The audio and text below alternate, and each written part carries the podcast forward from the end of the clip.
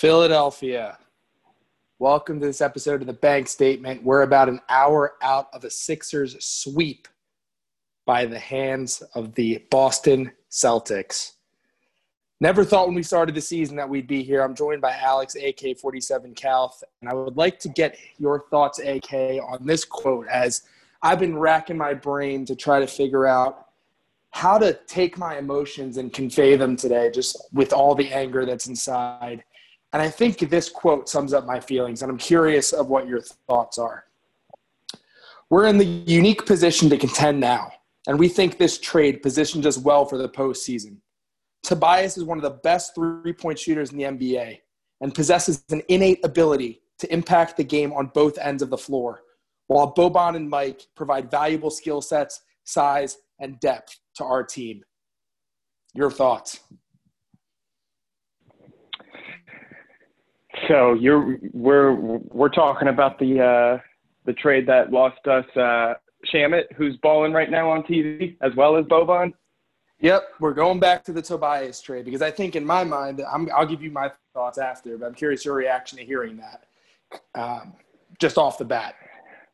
Yeah, well, I, I appreciate you kind of reeling it in because I feel like the hardest thing for both of us to do right now is to just pick a course of action and to stay uh, mentally engaged into one area. There's a lot of frustration right now, and it's kind of that mentality where there's almost so much frustration that you're just tired. Like my brain is tired. I, I don't have much energy to kind of complain or to really vent.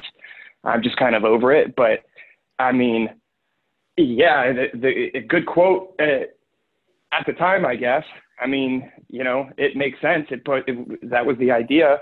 I guess it just really highlights how much of a failure this is. But to me, you know, you, you go back to that with Elton Brand. I don't necessarily go back and say, "Damn, he really missed." I wonder what quotes you can pull out when he signed uh, Tobias for 180 mil, and those would be some ones that I'd like to pick apart.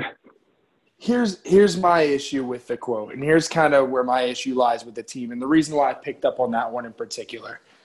Tobias Harris is about to become the highest paid player on the entire Sixers roster next season. If your GM thinks that this guy is one of the best three point shooters in the entire NBA, how in the hell does he not hit a three pointer before game four? How does he roll into game four, which, by the way, you didn't even have Ben Simmons? Your best primary scoring option is a center outside of him. How does he roll into game four with 28 points total? Granted, he had a decent game today and showed some great toughness at the end. But 0 for 5 from three, 28 games and 28 points in three games. To me, this is less about Tobias Harris. I think Tobias Harris is a capable NBA player, one where if you have a roster that the Sixers had with Jimmy Butler and that type of unit going forward can work. But when your general manager is about to build a franchise around guys like this, and then you couple that in with the Horford trade, and his mindset on it is he's the one of the best three point shooters in the league. I'm sorry, Elton. He's not even close. He's not even close to a max player. And Al Horford flat out sucks.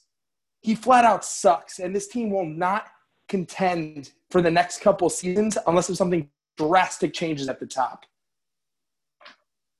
That's my gut reaction. So, I mean, dude, you're not wrong. you're not wrong at all. Al Horford's garbage. Tobias is garbage too. Everybody on that team sucks except Ben Simmons. And I think we need to kind of break this down today from a couple perspectives. Obviously, I kind of want to break down what happened in this series.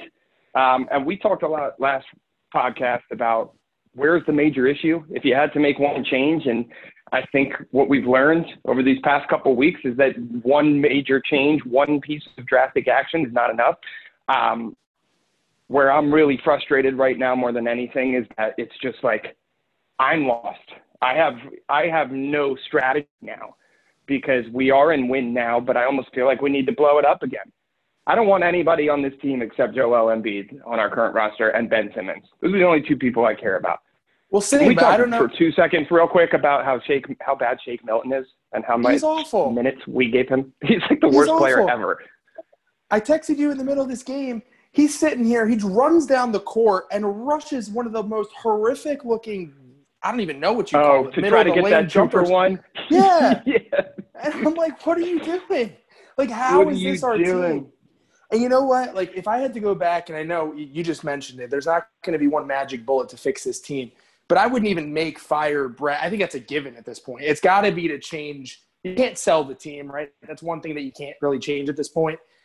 But Elton's got to. Well, go, Brett could I Brett mean, could be fired. Brett might be fired by the time we finish recording this. I mean, Oh, I think he's got 100%. till tomorrow at lunchtime at the latest, just for the logistics to be worked out. But the game ended, and I was talking to another buddy. I said, "So how long till Brett's fired?" And he goes, "I don't know, maybe like 20 or 30 minutes." Yeah, We're a little mean, past that. He's still not fired, but that's that's a done deal. he's a talker. They're probably still in the meeting with him, telling him about the past seven years. They're probably sitting there recounting it together. But yeah, I would I would imagine that doesn't spill into tomorrow. They're already leaking information about how he's part of the reason why Jimmy didn't come back and the whole thing. And it's a mess, man. I, I don't understand how we got here. We had the most assets in the entire NBA, and we lost to the Boston Celtics a couple years ago, four to one. Built this entire team essentially to beat the Boston Celtics is how it felt to me. And now we get swept in 2020.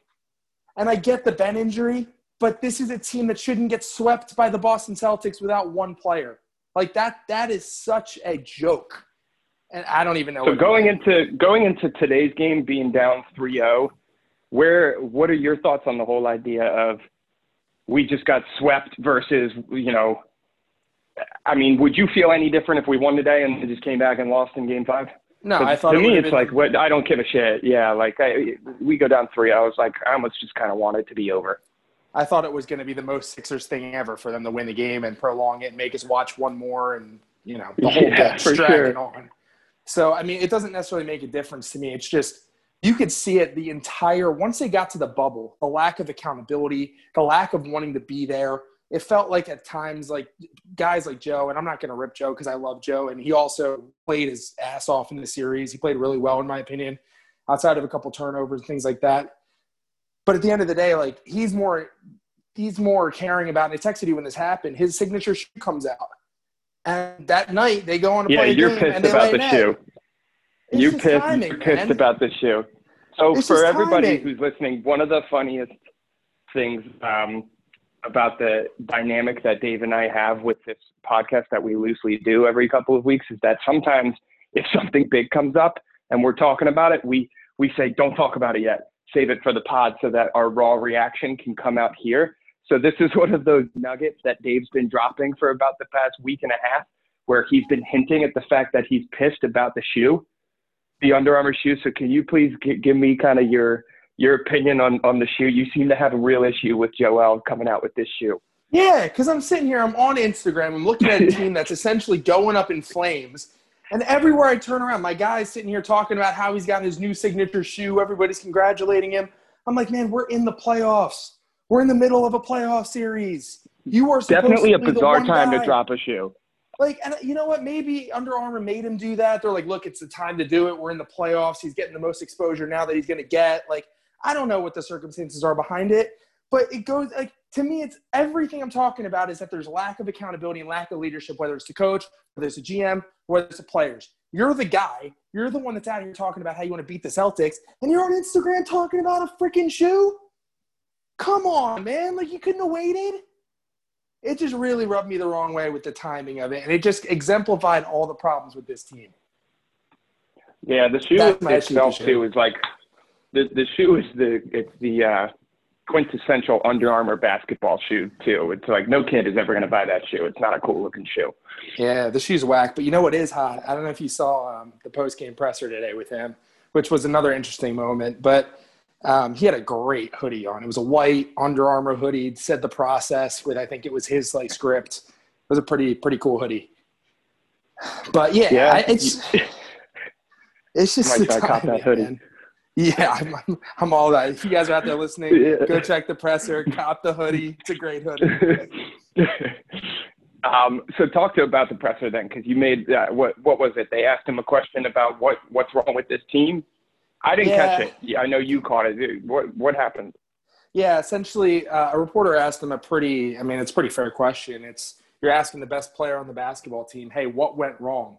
Was it the coach? Was it the players? Was it the injuries? Like, what went wrong with the team? And Joe literally looks at him and he goes, that's a stupid question. Nothing went wrong. I'm paraphrasing this part. He, he literally said that's a stupid question twice. but essentially nothing went wrong. We just lost. Shots didn't go in. We just lost. Like I say it again, that's a stupid question.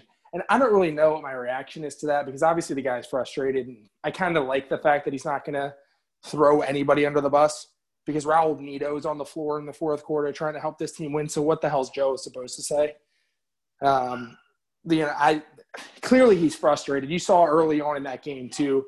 Um, I forget who got beat on a back door, and Joe just throws his arms up, like, "What the hell, dude? Like, help me out! I go to help side. I need somebody. I can't do everything. I can't be everywhere." Yeah. Um, and so he's obviously frustrated, and I kind of appreciate that he wasn't just like emotional, off the cuff, like "f this, Joel." You know.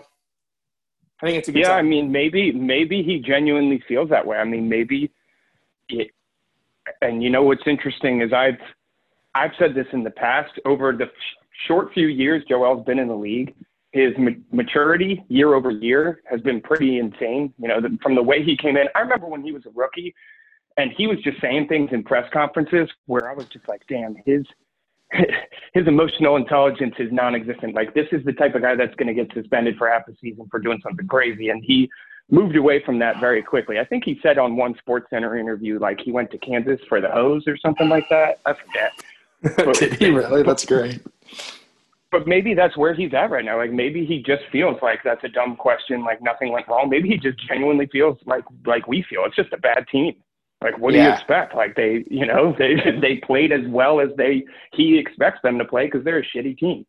Yeah, I think that's I think that's the frustrating part. And the piece with Joe that he struggled doesn't really have anything to do with Joe because, I mean, he he showed up in the series. I mean, yeah, could he have done more? Sure, of course he could. I think it's a little when you're a top, whatever he is, player in the league, you you got to win a game. You know, you have enough talent around you to win a game in the playoffs. Like that's, and I think he would agree with that. I think everybody would agree with that. But I'm not gonna, I'm not gonna come down on Joe for that. My issue, and I've heard this said by a couple different pundits, I guess you call them at this point, is you can't have a center as your primary source of offense in today's NBA. And if you look around the league at the Jokic's of the world and um, several other centers that kind of fit the mold of being top tier, nobody's building an offense around them. And if you are, they're not winning the perimeter offenses are what's winning in the NBA, which is just interesting. It's not to say in my mind you can't win with Joe, but I think it furthers the point that they need shooting desperately. And that's where I go back to the Elton Brand comment. If he really thought, if Tobias Harris actually was one of the best shooters in the NBA, the Sixers are electric. They're fine without Joe. I mean, without Ben. Like they would have, they would have at least made this a six or seven game series. But Tobias Harris is probably a fourth option on a championship quality team, and he's going to be your highest paid player next year. And nobody's going to touch his contract or Al Horford's contract for that matter with a 10 foot pole. And I'm sitting here looking up how to get rid of these guys. I have no clue. I don't even know what team yeah, that's my, take a salary dump. That's that, that that that's my question is what what possibility exists? Like, are we literally just going to have to get nothing in return to, to just get put Al on a team that you know, has the money to spend and is a, is a bad team and can eat the contract? But and we just know. take, you know, a low grade player in exchange? Do you know how many years is Al's contract? I'm going to look this up. I should have looked it up before the show, but if you know, feel free to, to jump on it. I definitely know, but I feel like you should you should look it up though because it's, it's shame on you for not knowing. But I know yeah, that it. is. I definitely that is. yeah, I'm sure yeah, you do. I, it's a hundred nine yeah, million dollar deal four years. So I guess my question is, what what team? What's Al Horford going to be doing in three years? what team is going to sign up for three? Because it's not like you have him for one season. Like, all right, screw it. You guys are going to give us a pick. We'll take the money off your hands for a season. Like, I don't think there's a team in the NBA in three years that thinks they're not going to be competing. So, like, what are you going to do? Uh, to me, the only thing you can do if you can't get rid of him, it, it kind of points towards like, do you go into panic mode and say, okay, maybe he just sucks with Embiid. And if we didn't have Embiid, he could play better without him. And instead of trying to move Ben, you move Joe. But I don't think you do that. I, I don't. There's got to be a way to move him. It's just it's ridiculous. I mean, that's the ultimate blow up move. Yeah, that's just a second coming of a restart of the process in a much worse way. Like that. What do you, that is the do? ultimate panic button. But what do you do? You can get rid of Brett Brown. You could put Phil Jackson. You could put um, you I, know, Jay I Wright think, on the bench as the assistant coach. You got no shot. Like, well, I, I think enough. what you do is you is you start at the top and you find someone smarter than you and me who act, who can formalize some type of plan. You know, because it does. It feels like an impossible plan to to put our heads around right now. So it, you don't you don't start with the roster. You start way up the ladder. You fire everybody. You don't just fire the coach and you don't just get rid of Elton Brand. You get rid of everybody in there who has a say, and you bring in an entirely new staff. And I would be wining and dining Hinkie right now. I'd be bringing him back. back. Yeah. I, I mean, you kind of have to. I don't know. I mean, I look at it too, and I'm like, in the same offseason, Kemba Walker goes and gets signed. How the hell did we not get him instead of Al Horford? Kemba Walker would have been the perfect fit on this team. Put Ben off the ball. Kemba with the ball in his hands can score on the perimeter. This team would have been lights out with him and Tobias. Do you think if you go back to that off season? Do you think if you go back to that off season, and we're sitting there, and that's an actual realistic possibility, we have a chance, and it's something that could happen, Kemba or Tobias? Do you think you were this passionately saying yes, easy move, Kemba's the perfect fit, or you think you're just saying that right now? Well, I'm saying instead of Al, I'm saying you go back. I'm cool, like, look, Tobias My Harris. Bad. I think is I think Tobias Harris can be a very pivotal piece on a very good team, a la Andre Iguodala on the Warriors. I don't. I think he's overpaid, but sometimes you got to overpay for guys. I'm like semi okay with it, but I'm not okay with it if you don't have the third piece already in place. And so to me, it's like you go back to this offseason, it's either re-sign Jimmy, sign Kemba if you believe Kemba can do it, or just don't do anything. Don't force a move in there that's going to paralyze your team for the next four seasons, three going forward, this past one as well, just because you feel like you have to make a move. Ben Simmons is 23, 24 years old. Joel Embiid's what, 26? Like you have time. You don't have to go force a move right now. Anthony Davis is coming up into free agency this summer. Do I think he's going to resign in LA? Yeah, but you have a shot. And my thing is too, why is there not a guy like a Hinkie trying to position this team to go get that big piece? Look at Kevin Durant. He's available. How does Brooklyn get him and we don't sniff him? We don't even it's not even like a it's not even like an option. Instead, we're going after the Al Horfords of the world. And it's just I think the thought is that another. we had the core. The problem is is these are easy things to say right now.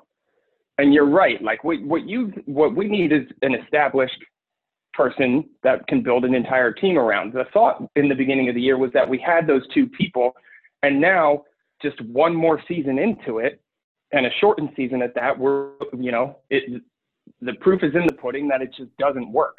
So where I'm at with this whole thing is that I've learned that I don't I don't know enough to understand roster moves before they happen because most times I feel pretty good about them. I was pumped when we traded to up to get Markelle Fultz. Yeah, you know, too. I was too. And I'm not now gonna, I'm, today. Markelle Fultz is my one A least favorite player in NBA history, right there with one B, Andrew Bynum. Andrew Bynum. Yeah. But again, you don't know these things until you know these things. So that's where I'm at right now. Is that roster moves? I can't. I, I don't have an opinion on them anymore. I have an opinion that somebody who's actually making the roster moves should be the person that knows more than me, and I feel like that we don't have that. Well, and that's where I think accountability needs to happen. Because the other frustrating thing is, and I'm not going to rip the team for Markelle Fultz because I think sometimes he was a consensus number one pick. Yeah, do I think to your point, the guy that's running the show should have some sort of a sense that this guy is a nutcase and it's going to just fall. Like I don't get how they didn't figure that out before the draft.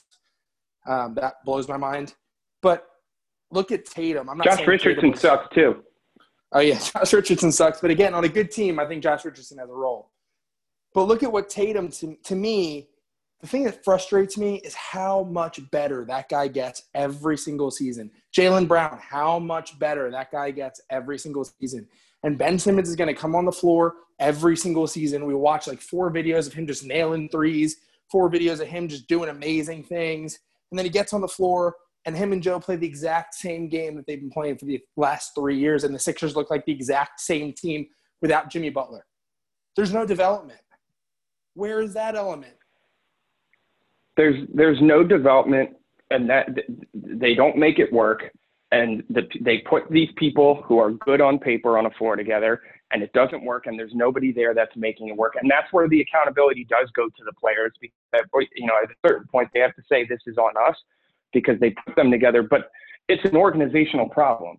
You know, I, I, was talking to somebody the other day and I was like, about the Patriots. And you think about the dynasty and everything that existed with Tom Brady and how it was him and Belichick. And it's like, uh, you know, people will argue who means more to the team than one versus the other. Well, Tom Brady had many seasons where he went out on injury, and whoever in as the backup quarterback was someone at that time who nobody knew who they were, and now they're getting paid another team because if yeah. the organization functions. Well, that's um, that's something Cowherd talks a lot about. I actually don't know if you're a fan of Cowherd or not, but he always talks about organizations and which ones are the best in sports. And he uses football a lot. He looks at the Eagles. He looks at teams like the Ravens or um, the Saints or the Patriots, and the stability in those organizations are huge. And I was texting you in the game today. I'm like, I hate to say this because I hate the Celtics. Absolutely cannot stand the Celtics. They're everything I want to be as an organization. They, they just have stability all around. They have competent coaching. They have a mixture of youth with veteran talent. They're a they're a superstar. I mean, they could make a run this year, but they're a superstar away from being a serious contender in the league. Well, and I think that's Danny Ainge because exactly. that yeah. was the one thing when we did do the Fultz trade, when we traded with them, that was the thing in the back of my head that made me very skeptical about it was if it's Danny Ainge that's willing to give up this pick and move back, like I'm just like he knows more than all of us. Like, like that's not the guy I'm comfortable making that move against because he's smarter than anybody in our organization. So it's the guys pulling the strings again. It's and and that's where I say you can't you can't put band-aids on this. And this is the biggest problem right now. This is why I think we are in the worst spot now than we have been in because the process has gone through. We've built the roster. It's bad. It doesn't work. And now there's a million questions to ask on what do you do because you're going to have a lot of the same guys next year. And what I don't want to do is just wait for contracts to end and the players to be like, this place sucks and pull a Jimmy Butler where they just leave and then they start talking about how bad it was over there. And we know that yeah. Ben Simmons shares has Rich Paul as a, you know, the day he gets a chance, I, you know, why wouldn't he go team up with someone I was Like players control their own destiny in free agency if they want to. Yeah. No, I, I agree. I agree. I'd, it'd be fun to do a niche episode one time on what Elton's brand, uh, Elton Brand's resume is that got him to power. Also, because to me, it kind of feels like the guy just went from being a power forward to the general manager of the Sixers. Really well, sure well, you're missing one. You're you're missing one critical critical step in his development, which is being the, the general manager of the Bluecoats or the 87ers. what I don't yes, even know what they're called. Yeah, that was huge. I think they're the Bluecoats. Yes. That yeah. was big for him. I, yeah, I guess we got that D League GM. That D League yeah, GM. They were trying to pull Nick Nurse. They were trying to make some yeah. Nick Nurse magic happen. What do yeah. you? Let me ask you this. Let's uh. And I'm sorry for everybody listening. This has to be a little bit of a fiery episode, but I don't. I don't necessarily have a a fun bone in me right now. This is just it's horrific, and and I don't know. The aftermath of this is just going to be even more of a nightmare. I feel like, which is you know the bigger problem where do you look when you look at the, the league next year, right? Everything is the way it is. Where do you put this roster in the East? Uh, probably the same place we're at now, which is like the worst thing ever. You know, people always talk about the Wizards and how that's like exactly what you don't want to be, where you build this roster that you put all your money in and it doesn't work, and then you just get stuck in this no man's land of like uh, six seed through a 10 seed in the East thing, but that's where we're at. I think we're, we're a six seed next year because, and a lot of that also depends on what the shape of the league looks like next year. You know, if we're back to playing true NBA games in arenas, then maybe we're, we're a little better because we win at home. So we got that going for us. If we can at least play at, at Wells Fargo and we can do that. But yeah, the, the, I don't see any moves that make us move up the ladder. Um, and I think we're still going to have the same core. So I, I, I, think we're the same exact thing next year, which makes me pretty, uh, yeah, I'm not looking forward to it. Well, you know what's interesting to me about that? It's like we have probably top three duos in the NBA with Joe and Ben. You know, you look at obviously the. Ooh, um, that's bold. That's bold. I, I, mean, who are your other ones? You got uh, AD and LeBron. You're looking at Luka and Kristaps, but I don't think they're at that level combined yet. I think Luka. Obviously. Does your duo is. criteria have to include a perimeter player and a big man? No, I think you could just you got because I'd rather have PG a, uh, I'd rather have Westbrook Harden, PG Kawhi. Yeah, I think uh, there's a ah. bunch of duos better than these two. I don't know. I don't know if there's a bunch. I don't know that Westbrook and Harden. I think they're close. I think they're close. You could argue that Tatum and Jaylen Brown are a better duo. I bet that no way. Come on, dude. Just two players right off the bat. Like, come on. Nah, Tatum and Brown. I mean, Tatum's a great player. I think Brown's just a really solid guy. I don't think he's. I don't think he's anything special. Ben and Joe are special players. Let's not discount Ben and Joe now. But the sad thing to me yeah. is Brooklyn. Brooklyn's a team that's not even talked about. Like I look at the Sixers next year. Right now, nothing changes. We're probably the fourth best team in our own division. Forget the conference. Because Brooklyn's coming Nets, out. Celtics, and Raptors are in our division too. Yeah, yeah. And then you have Bucks and Heat, and you know, so like, what are we, the seven seed? Yeah, like if we're lucky, and then you just got to look at other teams that are getting better. You know, Atlanta's on the on the come up. Yeah, so that's where I'm looking at it. There's got to be a major shakeup here, and I wonder, I wonder who your number one guy to be the coach of the team is next year. If you had to pick one guy that's a realistic guy, could be coaching somewhere else today, could be a guy that's on the shelf right now, um, a la Thibodeau just got signed by the Knicks, somebody like that. Who's your guy that you want to coach the squad next year? So the the question with that becomes, what style coach does this team need? And when I say that, I put that into two buckets. Do they need a coach that's kind of no BS that comes in and says you're going to play it my way. I don't care. Do you need a players coach? And I don't think this team has earned the right to have a players coach because they don't have player leaders. So I don't know who that coach out there that can kind of come in and dominate the locker room is. I think it's funny that our assistant from last year, uh, who's now running Phoenix, comes in and goes undefeated in the bubble. That would have been nice if we had him on the shelf. Um, he got fired. He's out in Phoenix. I believe he's out in Phoenix. I could be wrong on that, but I think he's out in Phoenix. Yeah, I know the answer to that, but if you could look that up just because I feel like you should know that, that's one of those things where it's like you got you need to show up to this podcast prepared. So I'm gonna you know I'm gonna put that one back on you. Um, I know the name that's been thrown out a lot is uh, Tyronn Lue. Although okay. I think there's something sacrilegious about putting him in Philly you know, I just, I just, you know, I, I don't know. I think he would come in and have just PTSD with this organization and flop because, you know, the, the first game he coaches where AI is sitting there on the sideline, that's just not good for his psyche. Um, but I think people have thrown that name out a lot. I, my ideal guy has always been Brad Stevens. And I know yeah. that, you know, now we're just speculating, but, but the same thing is, you know, who knows? Maybe Boston goes and gets bounced in this next round and they have a certain standard and we don't know what the politics are like over there. And he's been there seven years. Maybe they say, you know, your time is, has come. We're, we're going to move on from you. And if, if that's possible, then that would be my ideal guy. I just think, you know, he has a history every since we've ever known who he is of taking what he's got and maximizing the potential on the floor with his teams.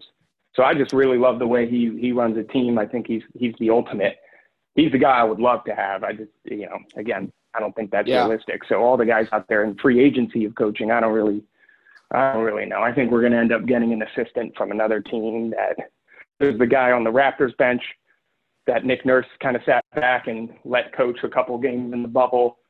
Um, I think to give him some more publicity so that he could leave and get a head coaching job. So I know a lot of people are hot on him. It also just depends on what other teams are to search for a new head coach as well. Yeah, I'm going to fact check myself on the first part of this because you're right. I should come prepared. I was thinking of Alvin Gentry, who got fired, not Monty Williams. Um, yeah. So, yeah, Monty Williams is still there. I, I agree Gentry's on, on Indiana? Uh, in, on Indiana. Come on, man. On uh, the Pelicans. Pellies. Oh. We're, yeah, we're, our, yeah, yeah, our head coach knowledge is a little weak right now. Uh, we'll, we'll strengthen that up for next time. yeah, but, head coach knowledge has taken a back seat. Yeah, it's taken a back seat. You know, we'll, we'll polish that up. I think um, I think Ty Lue would get stepped over here. Um, that was that was a little bit of a pun, but I think I think he would get walked. I think he would get walked all over. I don't know that Ty Lue has shown me enough as a head coach to show that he can actually hold play. Yeah, you like that one? That he can. I was, I was earlier. Earlier, you said, uh, you said, why don't we do something a la blank? And I I, I spent about four minutes in my head trying to tie that back to an a la Abdel Nabi pun, but yeah. I moved on from that. yeah, I think the Sixers should probably move on from him too, but that's that's probably another show that we can do on the broadcast no, and how we can change that. don't hate on Allah. No, he's the best thing we've. He's the best signer signing we've, we've had in the past five years. He's, he's he might be. He might be. He's not my guy, but I think he's all right. He's okay. Well, I'll tell you uh, what we'll, would make me. I'll tell you what would make me more comfortable it um, and again like I, i'm in a state of mind right now and anybody who's listening can know that like if i if i were to sit here and start calling roster and coaching moves we'd go down a rabbit hole where i don't know if i'd necessarily you know what i say today is also what should be the case in two three four weeks. What i want to see this team do is get rid of brett brown tonight get rid of elton brand tonight. Like i want to wake up tomorrow and there to be people who have lost their job and, that forward, would be yeah. the only thing that could make me feel some semblance of comfort right now is knowing that they're taking this seriously. I'm going to be pissed if in two months from now Elton Brand's still the GM. You know what my ideal scenario is? Like if I like I would be jumping out of my shoes. Catch me on the next podcast. Like the energy is completely shifted. Elton's gone. Hinkie's back, and they've hired Jay Wright as the head coach and lured him out of Villanova. That would be my ideal pie in the sky best case scenario. Um, I don't think either of those moves will happen. The other move that I would like to see, and I think this guy gets um, he gets slighted a little bit in the NBA, is Scott Brooks. I think Scott Brooks is a really solid head coach. Um, he's shown he knows how to develop young talent um, and make talent work together and in a really effective way. Um, and I, I really do think he's a really strong guy that could help this organization in the future. I, uh, I, I I'm not, I'm in on Scott Brooks too. I like him. I, what's uh, what's your lust for Jay Wright? I think Jay Wright brings. You look at what Jay Wright does really well. It's a combination of the two things that you just mentioned. One is he's a little bit no nonsense in the fact that he's he's the guy that's like, this is how we need to play to win basketball. This is what I expect. This is what I need you to bring day in day out but his players also love him. And he's got enough emotional intelligence to bring that side of the uh, equation as well. And when you look at his teams historically, and granted it's college, he's never had the Duke, Kentucky rosters. And my guy is the epitome of consistency. No matter who is on his team, no matter where they are, Villanova brings it every single season. And they bring it in the same uh, level of play. It's not like one season they play a certain style, the next season they look different. They always look the same they always look the same and they always find a way to make a run in the tournament and they're always you never hear any drama you never hear any issues and the guys that come from there is really solid fundamentally sound basketball players. And what i think he can bring to the sixers is an element of he's never had the talent to really show off i think what he could do with that talent. I think that would be really cool to see. I think he could bring an element of let's get back to basics a little bit which i think this team could really use especially on the defensive end of the floor. And i think he can bring an element of I am a leader. I'm not Brett Brown. I'm not somebody you can push around. I'm Jay Wright. I left this job. It was probably a better job than the Sixers job to come make this thing work. We're going to do it my way. And I think yeah. he can be a guy that's going to be, you know. It's an interesting take. It's, I mean, it's an interesting thing to, to wrap your head around. I agree. I mean, I, I, he's he's he's done everything he could want to do at Villanova. So if it's if it's possible and if it's a thought, I think it's worth a phone call and, and pursuing. I think it's a an interesting take. I want to I want to do one more thing on Brett Brown because I feel like this conversation's happening and we don't have to spend too much time on it. But he's gone tomorrow. As as Philly fans universally, what do we look back on? How do we feel about Brett Brown when we look back on him? Um, I think he's a really, really good guy. I, I thank him for being professional throughout this. He just wasn't enough. I don't think we look negatively on him. I don't think we look at him like the Ray Rhodes type where he's lauded for some for no reason, but I don't think he's hated. I think he's just a good guy, mediocre coach. He gave us loyalty. He never wavered in that aspect, and I wish him nothing but the best.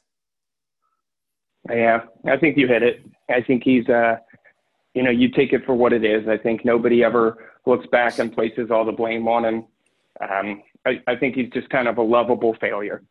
And yeah. you do that because you have to remember the first however many years of his career, he literally was tasked with coaching a team that was openly stating, we're not trying to win, essentially.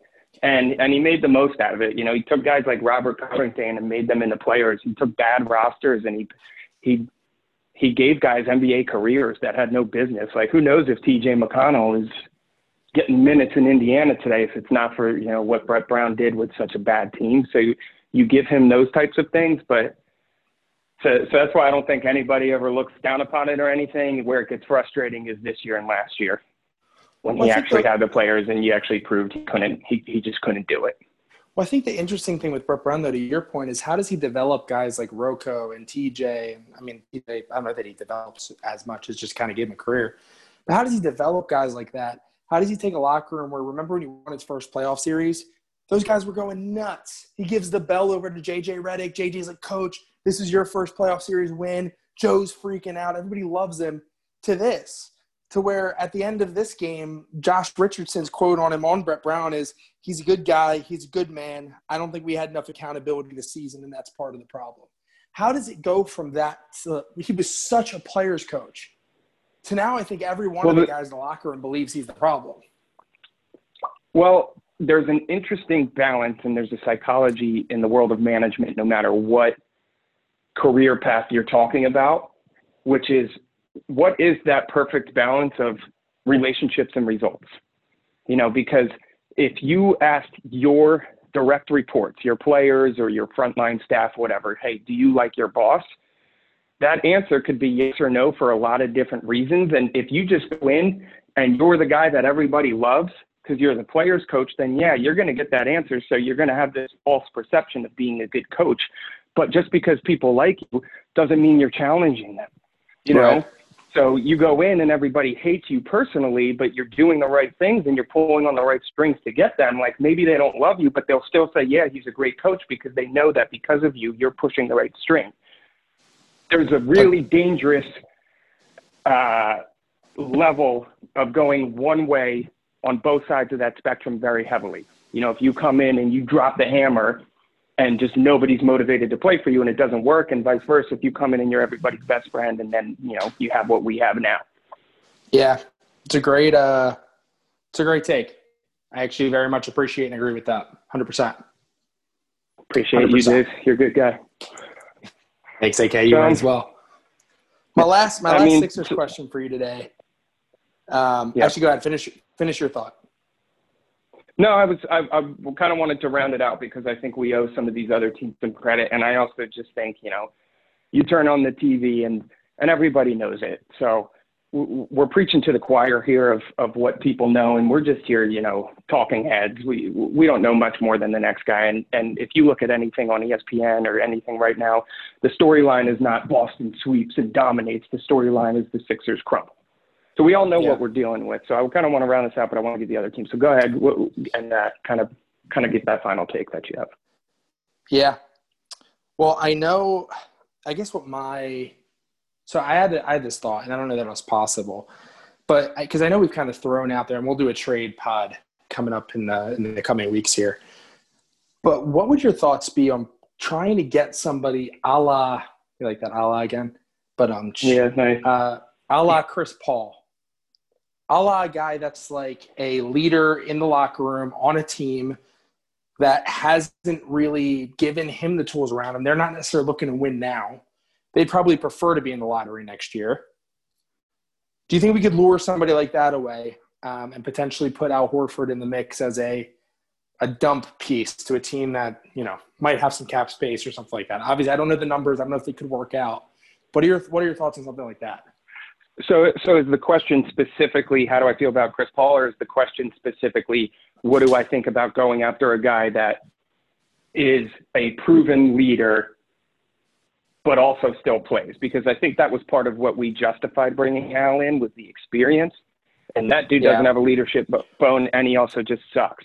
So, is the question can we bring in a guy who actually does the two things that we dreamed Al could, which was show up on the court and show up in the locker room, whether it's Chris Paul or somebody else of that caliber?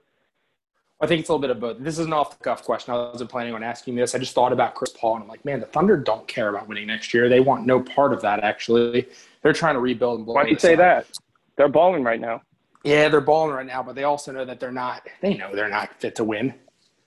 If there's one, if there's one Yeah. situation that's actually more of a heartbreak than the Sixers, it's the Oklahoma City Thunder. There was a point in time. There's a photo. It's actually hilarious. It's James Harden. It's um, Russell Westbrook. It's Kevin Durant. It's Serge Ibaka. It's all these guys, and they had role players. And somehow the GM fumbled that squad into a point where they have none of those guys anymore. Like that's that's a sad situation. Um, could you imagine? Yeah, I think you're. I I think you're a little too hard on them because I think if anything, um, it's it's Presti, right? Presti's the GM over there. I Yeah. I I think he takes no uh, no fault on that. You had three superstar players and you didn't have enough money at the time with the way the league was structured to keep all three. So he kept I'm not- two. They underperformed, and then KD went running, and and you put that on KD. You don't put that on him. So if anything, the fact that he's been able to produce a middle tier playoff team that's competing against Houston right now, the mindset over there is far more positive than it is over here. They're overachieving. I could not disagree with you more. They might be overachieving now, but there's no way like that. That's that would be as if I told you, "Hey, Joe, Ben, Tatum, and you pick the four. I don't know who the fourth would even be. And uh, uh, what's his name? Spider Mitchell, Donovan Mitchell are all on the same team right now. And in three years, none of them are on the team anymore, and we don't have a chip. We actually only made it to the finals once. Like that would be a disaster. And I do I get what you're saying. Like it's a tough situation, but like at the same time, you got to find a way to maximize that window. And he they just didn't do it. They just Yeah, they couldn't though. They couldn't. So I could not Eh. disagree with you more. They, they the circumstance is not off the GM. The circumstance was the state of the NBA at that time. They had James Harden off the bench. So James Harden was a budding star. Yeah. He was, you know, he was on the come up, and he he was due for a max, and they could not give three maxes, and he was number three of those people, and their focus was we can't keep all three. We want to keep two, and they could have been great if Kevin Durant didn't jump ship. Yeah. And that's not on the team, that's on him. And that's why, if you're an OKC fan, I don't think they're saying, yeah, Presti blew this up. I think they're saying, we hate Durant, and it's a shame we lost Harden, but that's life. That's business. It's an interesting take. Um, it's an interesting take. All right, let's move on to the. But to uh, go back to your question real quick, to go back real quick, yes, I think Yes, it's worth it Paul. to go after someone so long as you're not, you know, so long as you can do so in a way where you're doing a one or two year deal. You know, it, enough of these four year, hundred plus million dollar contracts. That's the last thing we need right now. Yeah, no, I agree. I agree with you 100%. Uh, let's move on to a team that we didn't really talk about much last time. Uh, that's the Philadelphia Eagles. Last team to bring us a championship in the Whoa. city. Yeah. Okay. I didn't know that was the next one you were going to jump to. All right, cool. I, I threw a little curveball. I, I know how big of a hockey guy you are, so I figured we could save that for the last segment of the show. I don't, you want to do our Super. Bowl? Uh, you want to do our Super Bowl recap take? no, I think I think we're a little too far removed from that. By the way, I want to I want to make a statement in my mind it's very intentional that we're not talking about the Phillies because they are a disgrace to the city of Philadelphia right now, and I'm I'm all the way out in the Phillies today. Um, I'm just so fed up of watching them blow four nothing leads that it's just we're not going to waste any time talking about them.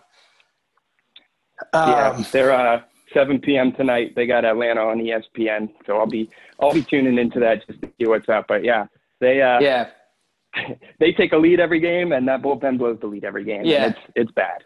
if they're up by five runs or fewer in the seventh inning, go everybody rush to DraftKings and take the in-game bet on their own in pretty much every night, um, and you'll Yeah. you'll clean up with that. For sure. Uh, but the the Eagles, sure. the Eagles are a couple weeks in the training camp. I feel like there's not the buzz that there used to be. I don't know if it's coronavirus or what's going on, but I was thinking about it today. I saw Jason Kelce run on the field with a Kobe Bryant high school jersey to commemorate his birthday. And I was just like, man, this team feels poised. They're kind of being overlooked a little bit right now. They got a quarterback who's also being overlooked right now. They got a couple young wideouts that look phenomenal early on in training camp by everybody that's there reporting on it. And they got Miles Sanders, who I think is going to be the breakout player in the NBA, in the NBA, in the NFL this year. What's your What's your gut tell you on the Eagles right now? I mean, I uh, I we came back and we uh, since the Super Bowl have underperformed with with good rosters, but we're not in a state like the Sixers where it's just been chaos. We the the roster is there, and it's a it's a locker room thing, and I think I do believe they have the core guys to be able to do it. The draft, I'm I'm not a huge college football guy, so a lot of the draft picks they made were a little uh, skeptical to me. And we talked about this draft night when they took the uh, the the speedy receiver uh, instead yeah, of the guy Reagor. from LSU who was on the table. Yeah. So the, some of those things I don't know if I necessarily agree with. My big thing, honestly, right now, I don't. I don't know. You, we're not hearing a whole. I, I think they're going to be great if the NFL can find a way to have a season. Well, we are two weeks away. We're two Sundays away from uh, from week one. So I know there's no in-person attendance here. They're playing the Washington football team week one, which that franchise is a joke and that franchise is in disarray. So I know there's no preseason football this year, but that game might as well be as close to a preseason tune-up game as possible. I feel like if every other team has found a way, I think the NFL can. There's only 16 games. Um, and I think no, if any sport's going to suffer from having no uh, in fan in stadium attendance, it's going to be the NFL. I just don't know that that product is gonna. Like, I can't imagine what that looks like. You know, you can't kind of create a bubble just, environment well, like this NBA. Yeah, and well, and there's no there's no league that's more built in a way that's like non-conducive to playing in today's climate than the NFL. Like we saw it where baseball has had some pretty big scares, and I'm you know they're they're still making it work week over week and things are working but the NFL you you know the amount of employees that are on staff for a game the amount of players that are on a roster and in a locker room like and if you're going to travel it's that is the hardest league of all four to make this thing work and we're not hearing a whole lot about what the plans are and you're hearing a lot from players about like can you give us some some details here so we know what what we're walking into? And right now, they're they're it seems like they're just acting as like nothing nothing's going on, and they're just trying to make it work as business as usual. So that aside, I, I do think there's there's uh, legitimacy to wondering if the NFL season can carry all the way through. But if that is the case, I like our team. I think our team last year was very similar to the Sixers team, where we played to our competition always. We played bad teams we had close games. We played good teams. We had close games. And the problem was we lost a lot of those games. So we underperformed. But in terms of the roster and in terms of the experience that they went through, plus the same people that are on the team from 2017, um, I think we have the right glue. And I think our division is still going to be what it was last year, where it was like who can be the best of the worst. I think we can we can actually be good in a crop of, of not so good. I agree with you 100%. So at this point in the preseason, at this point in training camp, given that we're about two weeks out of that opening day, what's the thing you're most excited about with this team that you're like, yeah, no worries in the world? And what's the thing that you are apprehensive about, a little bit anxious? Yeah, I, I'm, I'm going to give a pretty, you know, uh, common answer here. The thing I'm most excited about is that I think um, – I think we are going to have a much more powerful offense. Again, it's not like this, you know, it, it's not about the names on the field and how many big names can you have. It's about how well can they together. And I love what you said about Miles Sanders. I think a, a version of him this year in year two is a much better player. I think we're just going to have a really good offense. I think there's nobody under more pressure, and you could probably say this every year than Carson Wentz, though, because he, you know, he, he's been through it to a point where he's always been our guy. And I think we've always leaned on the way he played that Super Bowl year before he went down, but he hasn't really been the same. Um, he throws some bad balls. And I, I do think this is the year where if he shows up and he's not an absolute superstar pro bowler, then that's when the Eagles, you know, we start going into kind of a, all right, what's, what's the next move? And is the next move, uh, Jalen, uh, Jalen Hurt Hurts? Is that, you know so I, I think the thing i'm most excited about is i think our offense is going to really start to click. The thing i'm most worried about is i think there's a lot of pressure on carson wentz this year to not just show up and play well. I think he i think there's a lot of pressure on him to show up and be an mvp candidate yeah that's interesting because to me i look at it going into the season and i don't think there's any way that carson wentz ends the season with us saying, is Jalen Hurts the guy? I mean, it's Philly. Philly loves the backup quarterback. We know that. They always have, not even just with Nick Foles, like Jeff Garcia, AJ Feeley. Like, we love that guy. I, just, I don't know if it's because I'm so high on Carson right now. I my two are both offensive. I think it's the weapons around Carson Wentz get me so fired up, like so fired up. They have two tight ends that I think are absolute studs. Obviously, there's Ertz. I think Goedert can be an absolute stud in this league. And I think when you look at what they've done on the outside, I mean, people have just written off Alshon Jeffery. Like, I don't really know if everything that happened is true with him leaking to Josina Anderson or not. I mean, Alshon Jeffery is still a productive wide receiver in this league when he's healthy. You still have him coming off injury. You have DeSean Jackson coming off injury, and all signs and indications point to the fact that he's going to be just fine this year. You look at the two young guys they brought in with Reagor, with um, Hightower, with all these pieces that are there, coupled in with guys that sh- uh, stood up last year, like Greg Ward. He stepped up out of nowhere, and he's a guy that I think can play a consistent role in here. And then you look at the Miles Sanders, the Boston Scotts, the guys that are going to be stalwarts in the backfield. I think the offense is poised for a great season. I think the defense is going to be just good. I don't really have any, I don't think they're going to be amazing. I don't think that they're going to be awful. I think they're going to just be good. My concern with the team, the thing that's got me really kind of panicking right now is the offensive line. I don't every day I go on Twitter and I'm reading something about how Dillard's pulled after a rep, and there's just so much uncertainty at left tackle. Brandon Brooks isn't a part of this offensive line anymore.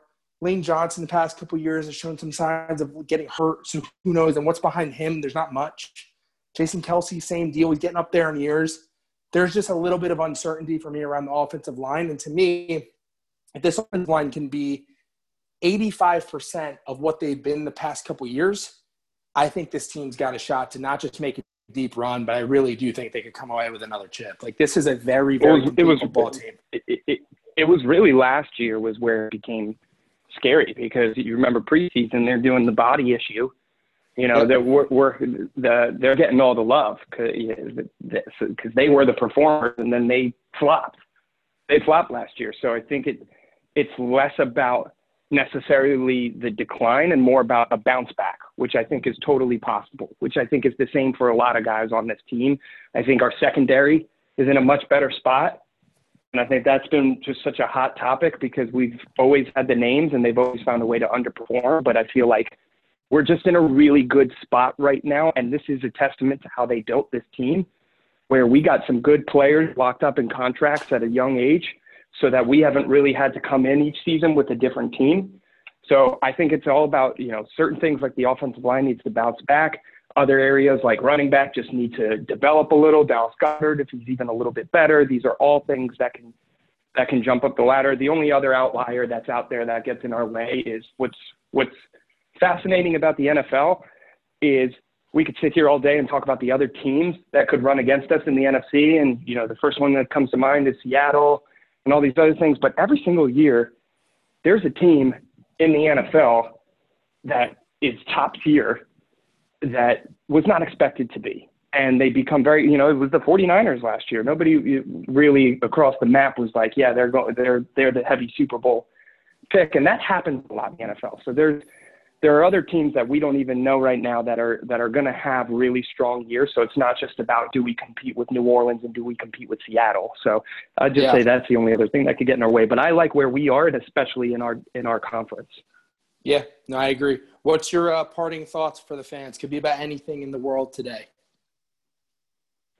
Uh, you know, I think we've put a lot of energy uh, these past couple weeks into what I feel is probably the biggest period of letdown in a long time for the Sixers. And it really, it's a, it's a, it's a huge bummer to be a part of this team where it seems like every year is a letdown, but we're always the optimistic people. And this is the first time where I feel like we don't have something better to look forward to next year as Sixers fans. So my parting thought would be, you know, keep an eye on not the roster and not who we hire as coach. Keep an eye on what ownership does with this team because that is what's going to give me comfort in the future is knowing that the opinions that exist with every single Sixers fan across, you know, across the city and across the country that follows this team is shared with ownership and that we're going to take drastic action. So that's where I'm at. Love that my final thought is to if you're a Sixers fan, I know this is really tough, especially mean you are emotional on this day. Put the Sixers in the back seat for a minute And let's let the upcoming weeks just really start to sink in about how exciting it's going to be. We didn't talk a lot at all actually today about the Flyers. But the Flyers are in a spot where they just finished up their series a couple days ago. We got game one against the Islanders tomorrow night. Yeah, Carter Hart, for the most part, played phenomenal uh, for the majority of that last series. And they're playing a team here in the second round that they're better than. A team that throughout the majority of the season just wasn't that good. And they do have a little bit of momentum right now with the Islanders. But this Flyers team is better than them. And if they do find a way to pull out this series, which that's a little bit premature at this point, but if they did, they're one round away from the cup. And this team's got a really awesome goalie. They're still playing really deep hockey. They're starting to come alive on offense, and they're coached really, really, really well. Um, so if you're not on the Flyers bandwagon, get behind them, get on that bandwagon, and let's start getting fired up for Eagles football, man. That's going to be a really, really great ride this fall. Carson's going to be an MVP candidate. This defense is going to be rock solid all season long. And some of these young players are going to break out and become stars like the Shady McCoys, like DeSean Jackson did back in the day, like Brian Westbrook did for us back in the day. There's some excitement around that part of this offense right now, and really defense as well. Get excited. Let's put the teams that don't deserve our attention on the back seat. And let's focus in on the things that are going to make us really proud Philadelphians moving forward. I love that. I think it's I think that's totally fair, and, and for everybody who's listening, we we appreciate it. You know, we we know there are uh, podcasts out there with smarter people with a larger following than us, and and we're just some talking heads. But we know that you guys are still listening, and we we love the feedback. So if we're not talking enough about a certain team that deserves attention or or anything along those lines, you know, please, we're going to keep asking, but let us know how we can get better. And uh, eventually, one day, we will have some music because right now that seems to be the biggest flaw in this podcast is that there's no hype intro or outro music. So uh, I'll do everybody a favor and I won't sing us out this week. But if we can't get that together, you might just be getting some freestyles from me yeah. in the coming weeks. And also, just for the people out there like coming at us for all of our production issues, AK and I are we have full time jobs that consume a lot. We both have a relationship. like it's, yeah, there's just a lot going into like life right now. Like you guys are coming at us like, where's the intro music? Like, why don't you guys know NBA coaches and like their families? Like, I mean, come on. Like, there's a little bit of a sense. To, let's give us a little bit of a break here. Back we're trying to get.